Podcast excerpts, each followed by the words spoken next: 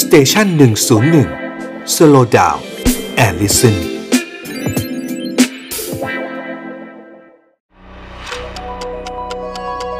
HistoFun Podcast เพราะประวัติศาสตร์เป็นเรื่องสนุก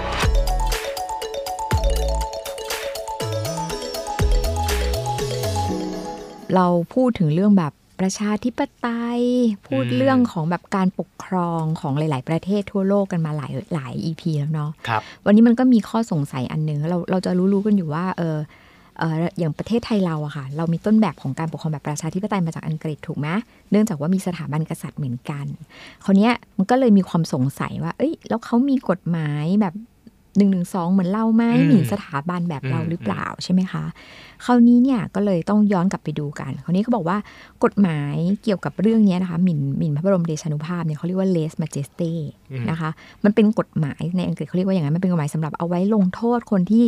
ดูหมิ่นหรือว่าต่อต้านสถาบันกษัตริย์นะคะคราวเนี้ยคำตอบว่าอังกฤษอะมีมีแบบเนี้ยมันยาวนานหรือเปล่า เขาก็บอกว่ามันมีนะ แต่ว่าไม่ได้ใช้งานมาหลายร้อยปีแล้ว อืมอ่าเขาบอกว่ามันอยู่ในเอ่อกฎหมายเนี่ยนะคะมันเป็นกฎหมายมาตราสามอืมของพระราชบัญญัติความผิดอาญาฐานเป็นกบฏ ปีคริสตศักราช 1848โอ้อ่าอืมแล้วก็บอกว่ากฎหมายเนี้มันถูกบัญญัติแล้วก็ประกาศใช้โดยรัฐสภาของอังกฤษเมื่อวันครัที่บ22 เมษายน ปี 1848 เป้าหมายก็ตามตามตัวเลยนะคะคุณน้ำมนต์ก็คือปกป้องสถาบันกษัตริย์ของอังกฤษอืมแล้วก็ลงโทษคนที่ดูหมิ่น แล้วก็ทำความผิดใดๆต่อสถาบันกษัตครัริบย์ของอังกฤษนะคะอืม คราวนี้กฎหมายเขาก็จะครอบคลุมการกระทำความผิดอะทั้งในแง่ของการคิด การกระทำว่ามีความตั้งใจ ทั้งที่ตั้งใจแล้วก็ทั้งที่ซ่อนเลนแล้วก็โจงแจ้งอือืมมอ้าวแบ่งเป็นเลแบ่งเวลเนาะใช่ไหมคะ ซึ่งโทษสูงสุดของเขาเขาก็จะกำหนดไว้มันก็คือการประหารชีวิตค่ะ อ่าอ่าแต่เขาเขาก็บอกว่ายังไงก็ตามเนี่ยคณะลูกขุนเขาก็จะไม่ตัดสินโทษประหาร แต่เขาก็จะเปลี่ยนนะคะมาเป็นการตัดสินเป็นการเนรเทศ ไปที่ออสเตรเลียแทน เพราะเราก็รู้อยู่ตอนนั้นคุกคุกของอังกฤษอยู่ที่ออสเตรเลียถูกไหมคะอืม คราวนี้มันมีความน่าสนใจเขาบอกว่าการดำเนินคดีของกฎหมายเนี่ยมันถูกใช้งานครั้งสุดท้ายคุณน้ำมนต์อืมมันมีอยู่เนาะแต่มันถูกใช้งานครั้งสุดท้ายในปี 1883โหนานมากนะร้อยกว่าปีนะร้อยกว่าปีเลยค่ะ เขาบอกว่าตอนนั้นเนี่ยจนถึงปัจจุบันอังกฤษเขาไม่ได้ใช้กฎหมายฉบับนี้อีกเลยกับใครอ่าไม่กับใครอีกเลย เพราะว่าเขาก็บอกว่าสถาบันของอังกฤษเนี่ยค่ะเขาก็มีการปรับตัวเนาะก็อย่างที่ถ้าเราผ่านประวัติศาสตร์มามันก็จะมันมีการ เออเรียกว่าในในยุโรปเนี่ยมันมีการเปลี่ยนแปลงเยอะใช่ไหมคะ มีหลาย ๆ ประเทศเนี่ยเปลี่ยนแปลงรูปแบบการปกครองที่ที่แตกต่างไปจากเดิมอ่าเพราะว่าเราก็อย่างที่เราทราบๆว่าทั่วโลกอะค่ะส่วนใหญ่มันก็เริ่มต้นจากการแบบ การปกครองแบบราชาธิปไตยเนาะอืมมันเป็นมันเป็นเรื่องพื้นฐานปกติของของทั่วโลกอะไรเงี้ย แต่คราวนี้พอมันอย่างที่เราเคยคุยกันอะสังคมมันใหญ่ขึ้นอืมไอ้แบบราชาธิปไตยมันก็ไม่สามารถตอบสนองความต้องการของประชาชนจำนวนที่มันใหญ่ขึ้นและมากขึ้นได้ถูกไหมมันก็เลยมันบางแต่ละที่เขาก็ปรับตัวไปอืมเออตามความเปลี่ยนแปลงของโลกไป คราวนี้เนี่ยอังกฤษเองสถาบันอังกฤษเขาก็มองว่า โลกมันมีการเปลี่ยนแปลงอะค่ะอืมอืมแล้วก็วิถีชีวิตคนมีเวลาก็เปลี่ยนใช่ไหมมันก็ต้องปรับ ตัวให้เข้ากับการเปลี่ยนแปลง มันก็เลยทำให้สถาบันของเขาเนี่ยมันสามารถดำรงอยู่มาจนถึงปัจจุบันอืมอ่าอืมอืมอืมคราวนี้เขาบอกว่า การที่มันจะทำให้อยู่ได้เนี่ยในในแบบโบราณเนี่ยมันมันใช้การบางกฎหมายรุนแรงบังคับถูกไหม อ่าแต่ว่าการบีบบังคับหรือการพยายามที่จะทำให้ประชาชนเป็นความเชื่อของเขาอะนะคะ เกิดความจงรักภักดีต่อสถาบันโดยอาศัยความหวาดกลัวเนี่ยอืมแล้วก็การปิดกั้นสิทธิเสรีภาพเนี่ยมันไม่ส่งผลดีกับต่อการดำรงอยู่ของสถาบันกษัตริย์อืมเออคราวนี้เขาก็เลยมันมันก็เลยน่าจะเป็นคำอธิบายว่าอังกฤษเขาก็เลยไม่ไม่ได้ใช้กฎหมายลงโทษคนที่ดูหมิ่นสถาบันอีกเลยเดี๋ยวนะสรุปก็คือเขายังมีอยู่เขายังมีอยู่ค่ะ ยังมีอยู่อยู่ในรัฐธรรมนูญอ่านี่แหละกฎหใช่มายใช่ใช่นี้แต่แต่คราวนี้เขาบอกว่าในปี 2013อ่าอ่ากระทรวงยุติธรรมของอังกฤษเขาก็มีการออกประกาศว่ากฎหมายฉบับเนี้ยได้ถูกยกเลิกละอะเดี๋ยวนะ ยกอ๋อประกาศว่ายกเลิกเลยเหรอ ปี 2013 นะอ่าอ่าเขาก็บอกว่าภายหลังในรัฐบาลอังกฤษเขาก็ยืนยันว่า ตอนแรกเขาบอกว่ายกเลิกใช่ไหมต่อมาเขาก็บอกว่ายังอยู่นะ ยังอยู่ในรัฐธรรมนรัฐธรรมนูญของอังกฤษ อ่าสรุปว่ายังอยู่ ยังอยู่ อ่า แต่ แต่ก็มันก็คือแต่จริงมันไม่เคยใช้ไม่เคยเอามาย่งนี้ใช้ป่ะใช่เหมือนใช่เหมือนอยู่ให้ให้เป็นทฤษฎี แต่ในใช่แง่ปฏิบัติคือไม่เคยไม่เคยเอามาใช้คือนี่เขาบอกว่าปัจจุบันถ้าถามว่ามันการวิพากษ์วิจารณ์ล้อเลียนเนี่ยมันทำได้ไหมเขาก็บอกว่ามันก็ทำกันแบบเปิดเผยเหมือนกันเนาะที่เออเออ โดยที่ไม่ผิดกฎหมาย เราจะเห็นหลาย ๆ โชว์ของอังกฤษอ่านะครับ คือเขาก็เหมือน เขาเอามาจะจะบอกว่าล้อเลียน ใช่หรือเขาพูดถึงสถาบันซึ่งบางทีเราก็อ่านพวกเขาเรียกว่าแท็บลอยเนาะอืมที่เราอ่านอ่านๆกันว่าแบบไปนู่นไปนี่นี่นั่น แต่เราก็รู้ว่ามันมันเป็นที่สนใจเหมือนกลายเป็นเป็นดาราปะเป็นสัญลักษณ์เหมือนเจ้าหญิงอืมไดอาน่าอย่างเงี้ยอืมถ้าถ้าถ้าพูดถึงถ้าเป็นบ้านเราทำไม่ได้นะ อย่างนี้ครับไม่ได้ไม่มันไม่ถูกต้องจริงกฎหมาย มันก็มีแต่เขาก็ไม่ใช้ไงอืมเขาก็อนุญาตให้สามารถจะไป ขุดคุยเรื่องเรื่องส่วนตัวออกมาเผยแพร่ให้กับประชาชนได้ มีการล้อเลียนกันได้อะไรนี่ไงเงี้ยคือยังบอกว่ากฎหมายด้วยด้วยหลักเนี่ยมันอาจจะเหมือนกันในหลาย ๆ ประเทศค่ะ แต่การนำเอามาใช้อ่าฮะนะหรือว่าความบริบทของสังคมมันเออต่างกันมันต่างกันเนาะเออก็ต้องอะไรอย่างเราเงี้ยเราก็ต้องยอมรับว่าถ้าเราบอกว่า คือเขาเนี่ยคือผู้คนเขาเปลี่ยนแปลงไปเยอะอ่าเออเขาอาจจะมีความรู้สึกของเรื่องของสิทธิ เสรีภาพในการแสดงออกความเท่าเทียมมากขึ้น แล้วก็รอบๆประเทศเนี่ยเราก็ต้องรู้ว่าท่านมองอังกฤษเนี่ยฝรั่งเศส เยอรมันคือแถวนั้นมันก็เปลี่ยนแปลงไปหมดแล้ว มันเหลือประเทศที่ปกครองแบบเนี้ยไม่ได้เยอะอืมในการที่เขาอยากจะคงอยู่เนี่ยเขาก็อืมต้องสามารถที่จะเรียกว่าปรับตัวให้อยู่ได้กับสังคมโดยอืมที่ทุกคนยอมรับ อังกฤษคือเขามีเอ่ออย่างเขามีสกอตแลนด์ด้วย ใช่ไหมใช่ฮะใช่สกอตแลนด์เองก็เคยพยายามยกเลิกกฎหมายค่ะอาญานะอ่าที่ว่าด้วยเรื่องของการปลุกระดมและดูหมิ่นประมุขของรัฐค่ะนะครับ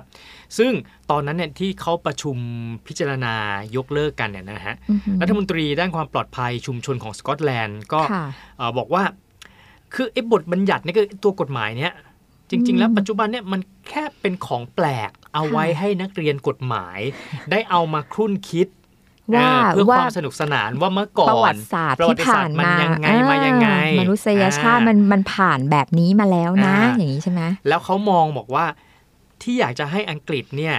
ยกเลิกเนี่ยเพราะว่าการที่อังกฤษหรือสหราชอาณาจักรมีกฎหมายเหล่านี้อยู่เนี่ยค่ะมันเป็นการเปิดทางให้คณะผู้ปกครองในประเทศต่างๆ ซึ่งค่ะใช้อังกฤษเป็นเป็นต้นแบบอ่าอย่างเรื่องฮะประชาธิปไตยหรืออะไรต่างๆ นานาค่ะนะฮะเอ่อ มันก็เหมือนการเปิดทางให้ให้ประเทศเหล่านั้นเห็นว่า ก็นี่ไงอังกฤษเขายังมี เพราะฉะนั้นเราเราเราก็ก็ต้องมีต้องมีอ่าอ่ามันเป็นข้ออ้างที่จะใช้ค่ะกฎหมายในลักษณะเดียวกันค่ะเพราะฉะนั้นในการประชุมครั้งนั้นก็เลยบอกว่า เอ้ยมันมันมันมันไม่ควรจะ นะฮะมันต้องอ่ายยกเลิกแหละ แต่ว่าท้ายที่สุดก็อย่างที่คุณเจยบบอกก็คือค่ะว่าเขาไม่ได้ยกเลิก เขาไม่ได้ยกเลิก แต่เขาไม่ใช้ แต่เขาไม่ใช้เขาไม่หยิบขึ้นมาใช้ ไม่หยิบไม่ใช้ในทางปฏิบัติ เพราะว่ามันอืมมันก็อย่างที่จะบอกว่ามันจริง ๆ มันมันก็เหมือนเป็นมรดกทางวัฒนธรรมอย่างหนึ่งนะใช่ใช่ของทุกๆ ชาติทั่วโลก คือการที่เราจะเคารพประมุขของรัฐอะมันก็เป็นเรื่องที่เขาควรได้รับการให้จเกียรริงติๆมันถูกไหมจริงๆมันสุสิ่งที่อ่าถูกต้องถูกต้องใช่ แต่คราวนี้มันก็อยู่ที่ว่าการเคารพเนี่ยมันจำกัดตรงนั้นน่ะอยู่อยู่แค่ไหน ทีนี้ถ้าเราไปดูประเทศอื่นๆอ่าอ่าทางแถบยุโรปมากเนี่ยนะฮะตะกี้อังกฤษว่าไปแล้วนะอ่าฮะทั้งหมดทั้งมวลนั่นคือเรื่องของอังกฤษค่ะอย่างสเปนนะฮะสเปนเขาก็มีนะฮะมาตรา 490อืมนะฮะเขาบอกว่าบุคคลใดที่พูดจาให้ร้ายหรือหมิ่นประมาท กษัตริย์ ราชินี รัฐรัชทายาทและสมาชิกราชวงศ์ค่ะนะจะถูกจำคุกระหว่าง 6 เดือนถึง 2 ปีอืมอะอันนี้สเปนค่ะอันี้ปัจจุบันก็ยังมีอยู่นะค่ะแต่ว่าในระหว่างที่ผ่านมาหลายปีเนี่ยก็ก็มี มีคดีแบบเนี้ยอยู่เรื่อยๆ โดยเฉพาะอย่างยิ่งพวก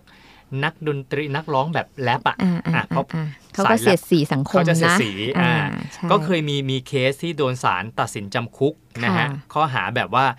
อ่าดูหมิ่นราชวงศ์ไปแล้วเหมือนกันอ่านะครับ เดนมาร์กเองค่ะอ่าก็มีก็มีเหมือนกัน แต่ว่าโทษจำคุกสูงสุดของเขาเนี่ยนะคือ 2 ปีสำหรับฟังค่ะอันนี้ต้องฟังให้ดีนะเขาบอกว่าเอ่อถ้า สมมติคุณเจี๊ยบนะฮะค่ะไปว่าร้ายผู้อื่นอ่าแล้วไม่สามารถพิสูจน์ได้ว่าเป็นความจริงค่ะอะอันนั้นนะคุณเจี๊ยบจะโดนโทษจำคุกสูงสุด 2 ปีอ่าฮะแต่ถ้าคนคนนั้นเนี่ยถ้าบังเอิญว่าคนคนนั้นเป็นกษัตริย์เนี่ยเพิ่มโทษไปอีก 2 เท่าก็กลายเป็นพิ่มสี่เพิ่มโทษสองเท่าเออก็จะเป็น 4 ปีโอเคแต่ถ้าเป็นพระราชินีรัชทายาทเพิ่มโทษเท่าครึ่งก็คือเป็นแค่ 3 ปีอ๋อ เพราะฉะนั้นสูงสุดของเขาเนี่ยคือ 4 ปีที่เดนมาร์กค่ะอ่าอ่าฮะอ่าฮะเนเธอร์แลนด์นะค่ะเนเธอร์แลนด์ก็มีมาตรา 111อ่าอ่ามาตรา 11 อันนี้ผู้ที่ดูหมิ่นกษัตริย์นะค่ะถูกจำคุกได้สูงสุด 5 ปีห้าปี และเนเธอร์แลนด์มีมาตรา112 112 คือถ้าดูหมิ่นพระราชินีรัชทายาทค่ะหรือคู่สมรสของรัชทายาทอันนี้โทษจำคุกสูงสุด 4 ปีอ่าอ่าโอเคนะคือคือโทษเขามันจะประมาณแค่เนี้ยค่ะเบลเยียม เบลเยียมนี่เมื่อเมื่อไม่นานมานี้นะฮะศาลรัฐธรรมนูญเบลเยียมตัดสินเลยว่ากฎหมายหมิ่นพระบรมเดชานุภาพของเบลเยียม ซึ่งก็มีตั้งแต่ปี 1847 นะครับอ่าเขาบอกกฎหมายเนี้ยมันไม่เป็นไปตามรัฐธรรมนูญค่ะเพราะว่าไม่ให้ความเคารพต่อเสรีภาพในการแสดงออกอืมแล้วมันไปขัดต่ออนุสัญญาสิทธิมนุษยชนยุโรปค่ะเออทางยุโรปเขาเขาเขาเขาต่อต้านเขาเนาะโฟกัสเรื่องโฟกัสนี้เรื่องนี้มากๆ มากอ่าโอเคสวีเดนนะฮะค่ะสวีเดนก็มีก็ยังคงมีมีโทษนี้อยู่นะฮะอ่าแต่ว่าเอ่อความผิดคือมีโทษ 4 ปีสี่ปีอ่าแต่ถ้าถ้าแบบส่วนใหญ่ดูมิ่ก็แบบสี่ปีห้าปีสี่สองห้าปีอะไรอย่างเงี้ยหกปีอ่าอะอย่างอย่างสวีเดนเนี่ยเขาบอกว่าถ้าถ้ารุนแรงมากๆเลยนะเต็มที่ค่ะก็คือแค่ 6 ปีอ่านะฮะเออญี่ปุ่นเนี่ยเราญี่ปุ่นยังมีไหมเรายังไม่เห็นว่าว่าว่ามันมีการใช้ไอ้กฎค่ะนี้มาหรือเปล่าเท่าที่เท่าที่ดูจำได้ไม่ไม่ไม่เคยได้ยินนะค่ะแต่ว่ามันก็ยังมีประเด็นก็คือว่าตอนที่เอ่ออเมริกาเข้าไปที่ญี่ปุ่นหลังอ่าสงครามโลกอ่าใช่ไหมฮะใช่นายพลแม็กอาเธอร์อะค่ะอ่าตอนที่เขาเข้าไปแบบไปพยายามที่จะรื้อระเบียบโครงสร้างของญี่ปุ่นอะไรเงี้ยเขาเคยบอกเลยบอกว่า สมเด็จพระจักรพรรดิญี่ปุ่นมีกฎหมายปกป้องอืมไม่มากไม่น้อยไปกว่าที่มีให้กับประชาชนคนอื่น ก็คือเท่าๆตีเท่าความกัได้นว่ามันต้องเท่ากันอ่าแต่ในอเมริกาแต่อเมริกาเขามาอเมริกาไงไงเขาก็มาอ่าเขียนมันก็จะต้องไปเป็นแบบไปเป็นแบบตะวันตกเนาะอ่าอ่าพูดพูดไม่ได้คราวนี้โดยโดยเท่าที่คุณน้ำมนต์แบบแนะเออเรียกว่าไงเนี่ยอ่ายยกตัวอย่างขึ้นมา เราก็จะเห็นได้ว่า ถ้าเรากลับไปดูประวัติศาสตร์เนาะอย่างที่เราอืมคุยคุยกันมานานเนี่ยยุคประมาณปีพันแปดร้อยกว่ากว่ากว่าของแต่ทุกทุกประเทศอะทุกคนก็จะมียังคงมีกฎหมายนี้อยู่ไงอืมจึงว่ามันเป็นรอยต่อของแบบระบบปกครองแบบเดิมอะอืมพันแปดร้อยกว่านี้มันก็ประมาณสัก